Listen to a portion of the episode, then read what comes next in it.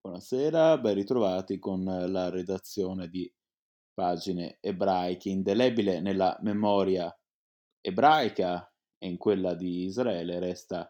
il gesto di Arturo Toscanini, quella sua scelta di recarsi a Tel Aviv a proprie spese, senza percepire alcun, consen- alcun compenso, per dirigere il concerto inaugurale dell'appena costituita Filarmonica israeliana, nota allora, in assenza di uno Stato, come Palestine Orchestra. Al cui interno operavano diversi artisti in fuga dalla Germania nazista.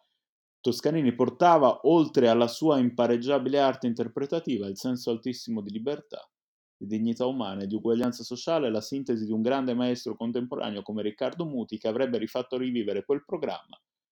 Nell'ottantesimo anniversario dalla sua esecuzione c'è anche quel memorabile concerto al centro del docufilm io, Arturo Toscanini, realizzato da Paola Severini Melograni e Maurizio Gianotti, tratto dalla biografia Toscanini, la vita, le passioni, la musica di Piero Melograni e dallo spettacolo teatrale ad essa ispirato, con protagonista Arnoldo Foà. Prodotto da Luce Cinecittà e Superangeli 2, Io, Arturo Toscanini sarà presentato questo mercoledì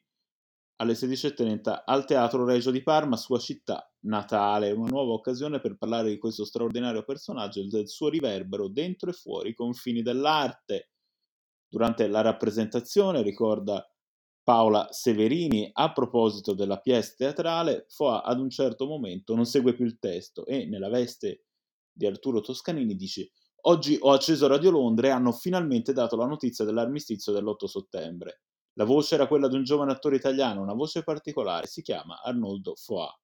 E qui dal pubblico, come da un solo uomo, un boato, due sole serate, prima al Teatro Valle di Roma, poi al Politeama di Prato, quasi due ore, un one-man show, come fosse stato un ragazzo di vent'anni, in quell'occasione, prosegue Severini, nasce la nostra amicizia, noi quattro, Piero Melograni ed io, Arnoldo Foà e la sua ultima moglie Anna Procaccini. Sarà un periodo speciale, soprattutto per Anna, e per me ascoltare due uomini così particolari che costruiscono insieme un pezzo di teatro per ricordare